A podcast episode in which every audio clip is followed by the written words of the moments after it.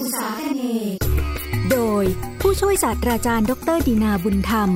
ภาควิชาประวัติศาสตร์ และหน่วยวิชาอารยธรรมไทย คณะอักษรศาสตร์ จุฬาลงกรณ์มหาวิทยาลัย สวัสดีครับท่านผู้ฟังที่รักทุกท่าน ขอต้อนรับท่านผู้ฟังเข้าสู่รายการยนต์อุสาคเนรายการสารคดีทางวิทยุที่จะนำเสนอสาระความรู้ทางประวัติศาสตร์ โบราณคดี อารยธรรมและศิลปวัฒนธรรมของประเทศต่างๆ ในภูมิภาคเอเชียตะวันออกเฉียงใต้นะครับ รายการนี้นะครับมีผมผู้ช่วยศาสตราจารย์ ดรดินาบุญธรรม อาจารย์ประจำภาควิชาประวัติศาสตร์ และหน่วยบริหารวิชาอารยธรรมไทย คณะอักษรศาสตร์ จุฬาลงกรณ์มหาวิทยาลัย เป็นผู้ดำเนินรายการนะครับ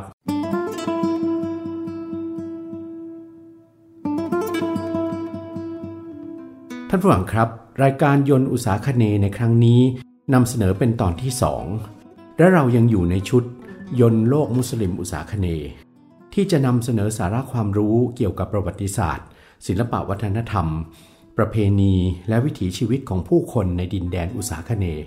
ส่วนที่เป็นประเทศมุสลิมนะครับ คือดินแดนคาบสมุทรและกลุ่มเกาะของเอเชียตะวันออกเฉียงใต้ หรือที่เราเรียกว่าเอเชียตะวันออกเฉียงใต้ภาคพื้นสมุทร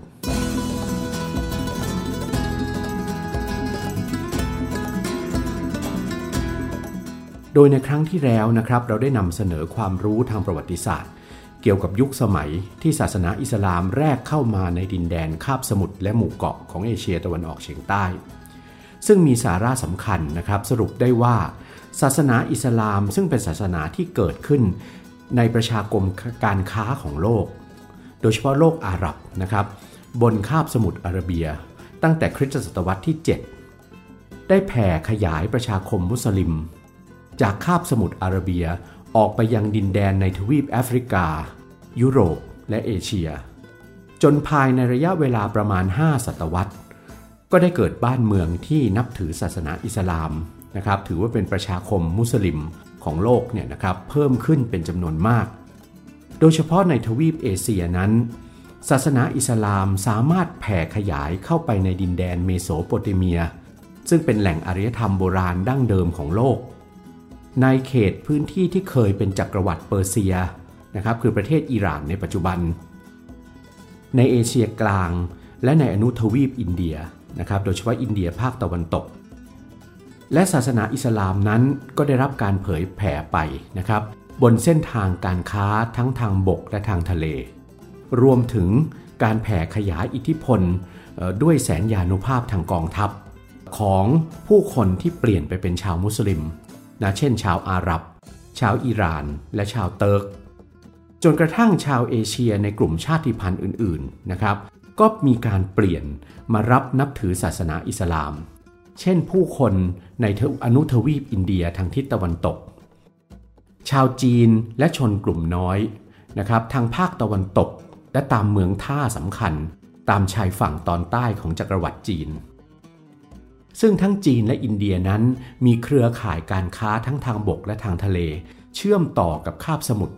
และหมู่เกาะของเอเชียตะวันออกเฉียงใต้ จึงปรากฏว่ามีพ่อค้ามุสลิมทั้งจากโลกอาหรับ จากอิหร่าน จากเอเชียกลาง และจากอนุทวีปอินเดีย เดินทางเข้ามาในดินแดนส่วนนี้นะครับเพิ่มมากขึ้นเรื่อยๆ เพื่อแสวงหาทรัพยากรธรรมชาติที่สำคัญต่างๆ ของเอเชียตะวันออกเฉียงใต้ ที่สำคัญที่สุดก็คือเครื่องเทศ และแร่ธาตุที่สำคัญจากพื้นที่ป่าเขาและจากท้องทะเลของเอเชียตะวันออกเฉียงใต้ จนในที่สุดแล้ว ประชาคมชาวมาลายูเชื้อสายต่างๆ ซึ่งเป็นประชากรกลุ่มหลักของดินแดนคาบสมุทรและหมู่เกาะของภูมิภาคอุตสาคเนนั้น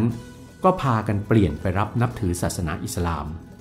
โดยเป็นการเริ่มเปลี่ยนจากโครงสร้างในระดับบนของสังคม คือจากกษัตริย์และชนชั้นผู้ปกครองก่อน และแพร่กระจายลงมาอยังกลุ่มชนชั้นใต้ปกครอง คือบรรดาผู้คนพลเมืองทั้งหลายทำให้ช่วงเวลาตั้งแต่คริสตศตวรรษที่ 13 เป็นต้นมานั้น เริ่มเกิดมีบ้านเมืองที่เปลี่ยนจากรัฐอาณาจักรที่นับถือศาสนาฮินดูพุทธ กลายมาเป็นรัฐอิสลามเมืองท่าเพิ่มขึ้นเรื่อยๆนะครับ จึงนับได้ว่า การเปลี่ยนศาสนามารับนับถือศาสนาอิสลามของชาวมาลายูเชื้อสายต่างๆ ในดินแดนอุษาคเนนั้น เกิดได้ด้วยปัจจัยของการค้า ซึ่งเป็นพื้นฐานสำคัญทางเศรษฐกิจของภูมิภาคนี้นะครับ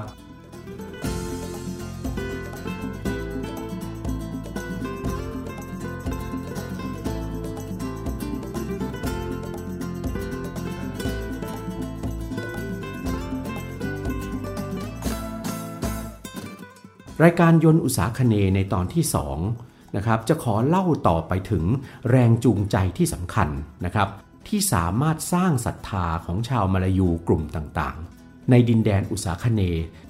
ต่อศาสนาอิสลาม และทำให้ประชาคมมาลายูเกือบทั้งหมดของเอเชียตะวันออกเฉียงใต้ กลายเป็นประชาคมมุสลิมสืบต่อมาจนกระทั่งถึงปัจจุบัน และปรากฏว่าประชาคมมุสลิมในเอเชียตะวันออกเฉียงใต้นั้น เป็นประชาคมมุสลิมที่ใหญ่ที่สุดในโลกจนถึงทุกวันนี้นะครับ ซึ่งไม่น่าจะมีเพียงปัจจัยเรื่องผลประโยชน์ทางเศรษฐกิจการค้า แต่เพียงอย่างเดียวที่เป็นแรงจูงใจในการเปลี่ยนศาสนาของคนพื้นเมืองเอเชียตะวันออกเฉียงใต้คำอธิบายของนักประวัติศาสตร์ส่วนใหญ่ ทั้งที่เป็นชาวตะวันตก และที่เป็นคนพื้นเมืองเอเชียตะวันออกเฉียงใต้นั้นนะครับ มักจะอธิบายว่า แรงจูงใจที่สำคัญของการเปลี่ยนมารับนับถือศาสนาอิสลาม ของชาวมาลายูเชื้อสายต่างๆ คือผลประโยชน์จากการค้าทางทะเล โดยเฉพาะในหมู่ชนชั้นปกครองของบ้านเมืองมาลายูที่เดิม นับถือศาสนาพราหมณ์ฮินดูหรือพุทธศาสนา เมื่อมีพ่อค้ามุสลิมจากดินแดนอาหรับ อิหร่าน หรืออินเดียภาคตะวันตก เดินเรือเข้ามาติดต่อค้าขาย พ่อค้ามุสลิมสามารถทำหน้าที่เผยแผ่ศาสนาอิสลามได้ด้วยตนเอง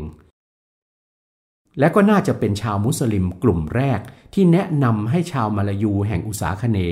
รู้จักและเข้าใจหลักการในศาสนาอิสลาม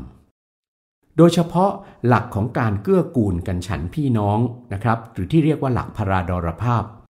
ในหมู่ชาวมุสลิม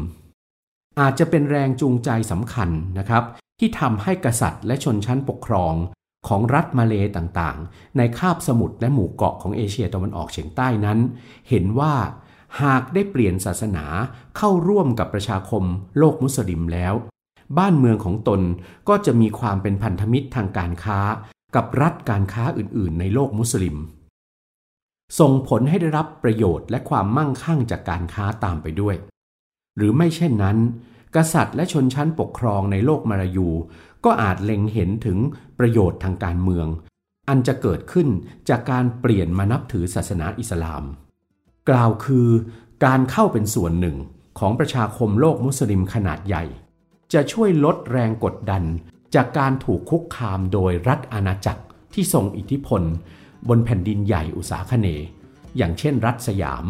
ที่พยายามขยายอิทธิพลมา ทำให้รัฐของชาวมาลายูนะครับตกอยู่ในฐานะเมืองประเทศสาราช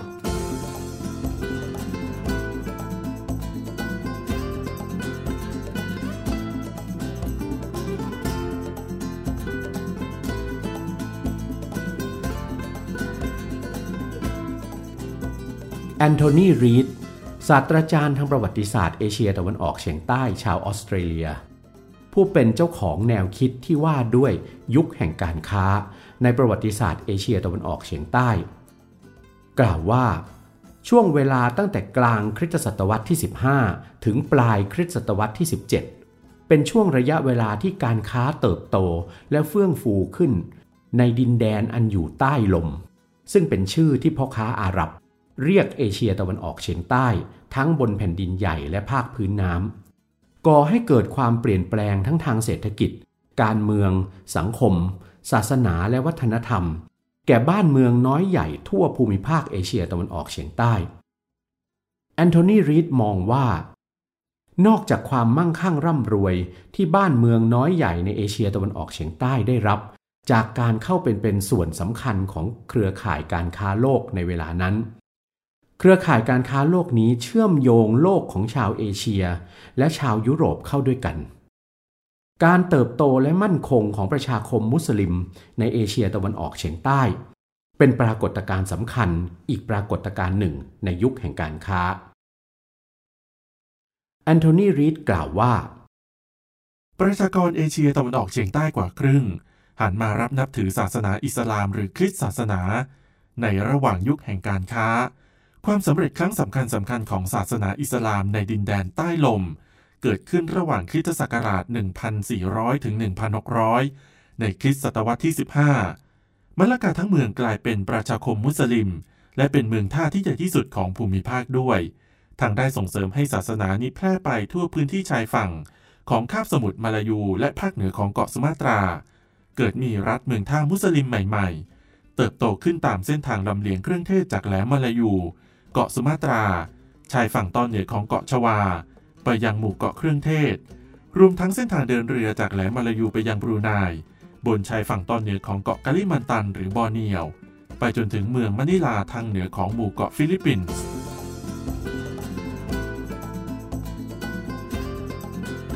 การขยายแสนยานุภาพทางทะเล เข้ามาในน่านน้ำเอเชียตะวันออกเฉียงใต้ของชาวโปรตุเกสและชาวสเปน ในคริสตศตวรรษที่ 16 เพื่อการหาทางเข้ายึดแหล่งเครื่องเทศ ในหมู่เกาะมาลูกู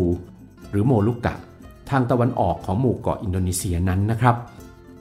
ยังส่งผลให้ชาวโปรตุเกสตัดสินใจส่งกองทัพเรือ เข้าโจมตีและยึดครองเมืองมะละกา ซึ่งเป็นเมืองท่าสำคัญในเอเชียตะวันออกเฉียงใต้ ในปีคริสตศักราช 1511มะละกาในขณะนั้นเป็นรัฐเมืองท่ามุสลิมที่สำคัญ บนชายฝั่งของช่องแคบมะละกา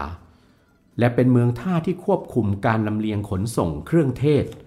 เพื่อจะนำส่งต่อไปยังเมืองท่าในอินเดีย การเข้ายึดครองมะละกาของโปรตุเกสตามมาด้วยการทำลายประชาคมมุสลิมที่สำคัญในภูมิภาคอุษาคเนย์โปรตุเกสซึ่งถือตนว่าเป็นปฏิปักษ์กับโลกมุสลิม ได้ขับไล่สุลต่านพระองค์สุดท้าย และบรรดาสมาชิกในราชวงศ์ ออกจากเมืองมะละกา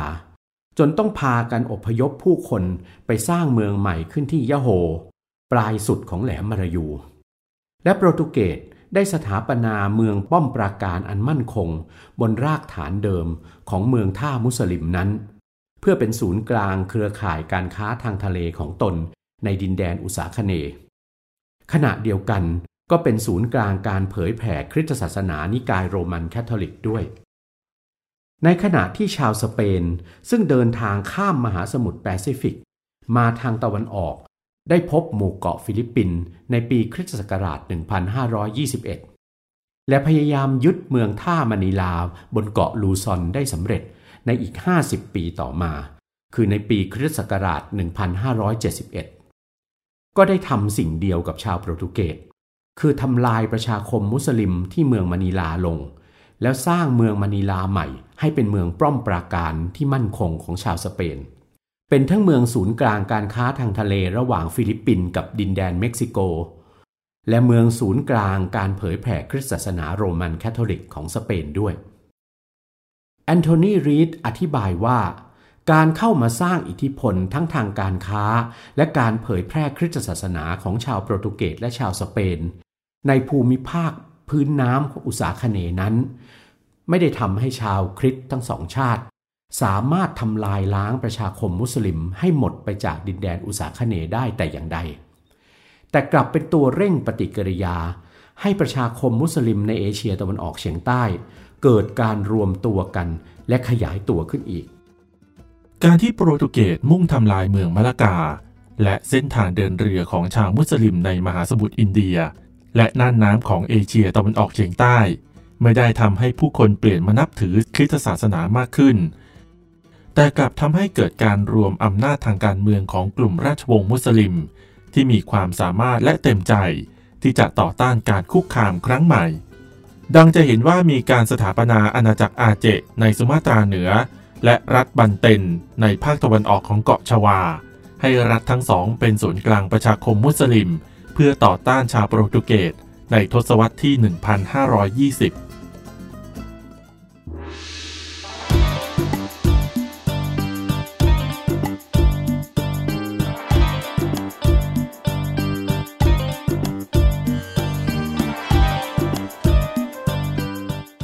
คำอธิบายของแอนโทนีรีดทำให้เราเห็นว่าการเข้ามาของชาวโปรตุเกสและสเปน ในภาคพื้นน้ำอุษาคเนย ตั้งแต่ต้นคริสตศตวรรษที่ 16 นั้น เป็นแรงจูงใจอันสำคัญยิ่งที่ทำให้ชาวมุสลิมอุษาคเน ยิ่งเพิ่มความศรัทธาต่อศาสนาอิสลามและความเป็นมุสลิม ซึ่งทำให้ประชาคมมุสลิมในดินแดนอุษาคเน ยิ่งมั่นคงและขยายตัวขึ้นไปอีก ในช่วงเวลาดังกล่าวนี้ จะเห็นปรากฏการณ์ที่ชัดเจนของการที่เจ้าผู้ครองรัฐต่างๆ ในภาคพื้นน้ำของเอเชียตะวันออกเฉียงใต้ เช่น รัฐมัตตารัมในชวาภาคกลาง รัฐมุสลิมที่เกิดขึ้นใหม่ ในภาคใต้ของเกาะสุลาเวสี รัฐบูตนบนพื้นที่ตอนใต้ของเกาะมินดาเนา ทางตอนใต้ของหมู่เกาะฟิลิปปินส์รัฐมุสลิมบนเกาะลอมบอก เกาะซุมบาวา เกาะบอร์เนียว และในหมู่เกาะฟิลิปปินส์ต่างก็ยอมรับนับถือศาสนาอิสลาม ในขณะที่รัฐอิสลามที่เกิดขึ้นก่อนหน้ารัฐเหล่านี้นั้น และมีความมั่นคงอยู่แล้ว ได้แก่อาณาจักรอาเจะห์ในสุมาตราตอนเหนือ รัฐยะโฮร์ที่ปลายแหลมมลายู รัฐปัตตานีทางตอนเหนือของแหลมมลายู รัฐบันเตนในภาคตะวันตกของเกาะชวา รัฐเตอร์นาเตในหมู่เกาะเครื่องเทศนั้นเนี่ยนะครับ รัฐเหล่านี้ล้วนมีบทบาทในการขยายอิทธิพลของตน และวิถีแห่งอิสลาม เข้าไปยังดินแดนตอนในของฝั่งทะเลมากขึ้นทำให้ผู้คนพลเมืองในรัฐเหล่านี้ เปลี่ยนมานับถือศาสนาอิสลามเพิ่มมากยิ่งขึ้น การเปลี่ยนไปนับถือศาสนาอิสลามของชาวอุษาคเนนั้น ถ้าพิจารณาโดยภาพรวมแล้วนะครับ จะเห็นว่ามีแรงจูงใจอีกหลายประการ นอกเหนือจากความต้องการของชนชั้นปกครองในรัฐนั้น ที่จะนำรัฐและบ้านเมืองของตนเข้ารวมกลุ่มในความเป็นพราดรภาพในประชาคมโลกมุสลิม แรงจูงใจเหล่านั้นได้แก่ การที่คนพื้นเมืองเอเชียตะวันออกเฉียงใต้เห็นว่า ศาสนาอิสลามเป็นศาสนาที่เหมาะสมกับคนที่ต้องเดินทางไกลอยู่เสมอๆ อย่างพวกพ่อค้า เพราะหลักการและวิถีปฏิบัติของอิสลามนั้นเนี่ยนะครับ สามารถติดตัวชาวมุสลิมทุกคน ไปตลอดไม่ว่าจะเดินทางไปแห่งหนไหน ผิดกับศาสนาดั้งเดิม ที่บูชาวิญญาณประจำที่ดินและสิ่งแวดล้อม หรือวิญญาณบรรพบุรุษ หรือบูชารูปเคารพ และปูชนียวัตถุสถานเฉพาะแห่ง ซึ่งล้วนเป็นสิ่งที่ยึดผู้คนให้ผูกพันอยู่กับพื้นที่แห่งใดแห่งหนึ่งผู้คนที่จำเป็นต้องเดินทางจากถิ่นฐานไปเพื่อการค้า การทำสงคราม การไปเพาะปลูกพืชเศรษฐกิจ หรือการไปแสวงหาแหล่งทรัพยากรต่างๆ หรือการย้ายถิ่นฐานไปเพื่อเป็นค่ารับใช้เจ้านายใหม่ในต่างถิ่น จึงย่อมต้องมีความต้องการ และความเชื่อประเภทที่สามารถติดตัวไปได้ทุกหนแห่ง ศาสนาอิสลามซึ่งเป็นศาสนาที่ไม่มีนักบวชไม่มีการบูชารูปเคารพใด ๆ มีแต่หลักคำสอนและวิถีปฏิบัติในชีวิตประจำวัน ซึ่งชาวมุสลิมไม่ว่าจะเดินทางไปอยู่ในที่แห่งใดก็สามารถปฏิบัติตามได้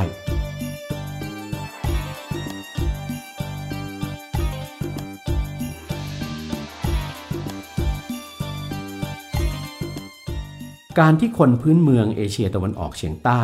โดยเฉพาะในดินแดนภาคพื้นน้ำมองว่าศาสนาอิสลามมีความสัมพันธ์กับความมั่งคั่งร่ำรวย หรือเป็นศาสนาของพ่อค้า โดยอาจสังเกตได้จากการที่มีพ่อค้ามุสลิม จากส่วนต่างๆ ของโลกมุสลิม นอกภูมิภาคเอเชียตะวันออกเฉียงใต้ เดินทางเข้ามาค้าขายในภูมิภาค เป็นพ่อค้าที่ล้วนมีความมั่งคั่งร่ำรวยไปด้วยทรัพย์สมบัติและค่าทาสบริวาร สิ่งนี้น่าจะเป็นแรงจูงใจนะครับให้คนพื้นเมืองตั้งต้นตั้งแต่ชนชั้นปกครองในเอเชียตะวันออกเฉียงใต้ เปลี่ยนไปรับนับถือศาสนาอิสลาม หรือการที่รัฐและบ้านเมืองมุสลิมจำนวนหนึ่ง ในเอเชียตะวันออกเฉียงใต้ เกิดขึ้นด้วยการใช้กำลังทหารสู้รบ จนได้รับชัยชนะเหนือผู้ปกครองเดิม ก็ทำให้ชนพื้นเมืองอุษาคเนมองว่า ศาสนาอิสลามมีกำลังทหารที่ทรงพลัง ที่สามารถพิชิตดินแดนต่างๆ และทำให้ดินแดนเหล่านั้นกลายเป็นประชาคมมุสลิมได้ จึงเกิดความรู้สึกทั้งความเกรงกลัว และความชื่นชมความมีพลังอำนาจของศาสนาอิสลาม นอกจากนี้นะครับ ในโลกมุสลิมยังมีงานวรรณกรรมที่ยกย่องสรรเสริญวีรบุรุษผู้กล้าหาญและสามารถพิชิตดินแดนต่างๆ ในโลก โดยเฉพาะอิสกันดาร์ซุลการ์ไนน์นะครับ ซึ่งก็ไม่ใช่ใครนอกจากพระเจ้าอเล็กซานเดอร์มหาราชแห่งมาซิโดเนีย ซึ่งได้รับยกย่องว่าเป็นบรรพบุรุษหรือบรรพชนคนสำคัญ ผู้เป็นต้นแบบแห่งความกล้าหาญของโลกมุสลิม เมื่อเกิดรัฐอิสลามขึ้นในดินแดนอุษาคเนย์แล้ว บรรดากษัตริย์ของรัฐมุสลิมเหล่านี้ ต่างพากันอ้างไว้ในพงศาวดารของรัฐตนว่า ราชวงศ์กษัตริย์ของตนสืบเชื้อสายมาจากพระเจ้าอเล็กซานเดอร์มหาราช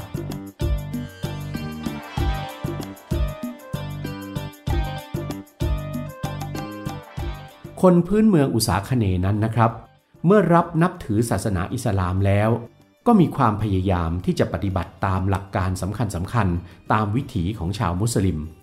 เช่นหลักชาริยา จากพระคัมภีร์อัลกุรอาน อันเป็นเสมือนประมวลกฎหมายและหลักปฏิบัติตนของประชาคมมุสลิม แต่ความเป็นชาวมุสลิมที่เคร่งครัดของชาวเอเชียตะวันออกเฉียงใต้นั้น ก็ไม่ได้เกิดขึ้นในทุกถิ่นฐานบ้านเมือง คนพื้นเมืองอุษาคเนนั้นยังมีความพยายามที่จะปรับวิถีของศาสนาอิสลาม ให้เข้ากับวิถีชีวิต ตามคติความเชื่อดั้งเดิมด้วยนะครับ แทนที่จะประกาศตัดขาดตนเองจากความเชื่อดั้งเดิม ที่เคยนับถือกันมาตั้งแต่ยุคดึกดำบรรเป็นความเชื่อของบรรพบุรุษ เช่นการทำให้ศาสนาอิสลามนั้น ปรับเข้ากับภาษามลายูที่ใช้กันมาแต่ดั้งเดิมได้ โดยชาวมาลายูแห่งอุษาคเน ไม่จำเป็นต้องเรียนรู้ภาษาอาหรับ เพื่อสามารถจะทำความเข้าใจหลักการในศาสนาอิสลาม แต่มีการแปลพระคัมภีร์อัลกุรอาน และวรรณกรรมจากโลกมุสลิม ซึ่งเป็นภาษาอาหรับออกเป็นภาษามาลายู หรือชาวมาลายูสามารถเรียนรู้ระบบตัวอักษรอาหรับ เพื่อนำมาใช้เขียนภาษามาลายู และภาษาพื้นเมืองอื่นๆ ในภาคพื้นน้ำของเอเชียตะวันออกเฉียงใต้ จึงปรากฏว่า มีชุมชนคนพื้นเมืองอุษาคเนจำนวนมาก ที่สอนและถ่ายทอดศาสนาอิสลาม รวมทั้งปลูกฝังศรัทธาต่อองค์อัลเลาะห์ด้วยภาษามาลายูแทนที่จะใช้ภาษาอาหรับนะครับ นอกจากนั้น คนพื้นเมืองอุษาคเนในบ้านเมืองต่างๆ ที่เปลี่ยนไปนับถือศาสนาอิสลาม ก็ยังคงผูกพันยึดมั่น อยู่กับคติความเชื่อ ค่านิยม และวิถีปฏิบัติของบรรพบุรุษของตนที่มีมาตั้งแต่ยุคก่อนรับศาสนาอิสลาม ซึ่งเป็นปรากฏการณ์ที่น่าสนใจยิ่ง และรายการของเราจะได้นำมาเล่าสู่ท่านผู้ฟังในคราวต่อๆไปนะครับ วันนี้หมดเวลาของรายการยนต์อุตสาคเนแล้ว พบกันใหม่ในครั้งต่อไปสำหรับวันนี้สวัสดีครับ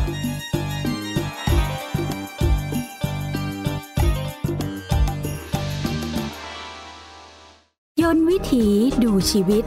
เรื่องประวัติ ศาสตร์ และศิลป์ในเอเชียตะวันออกเฉียงใต้ ฟังในรายการยนต์อุตสาคเน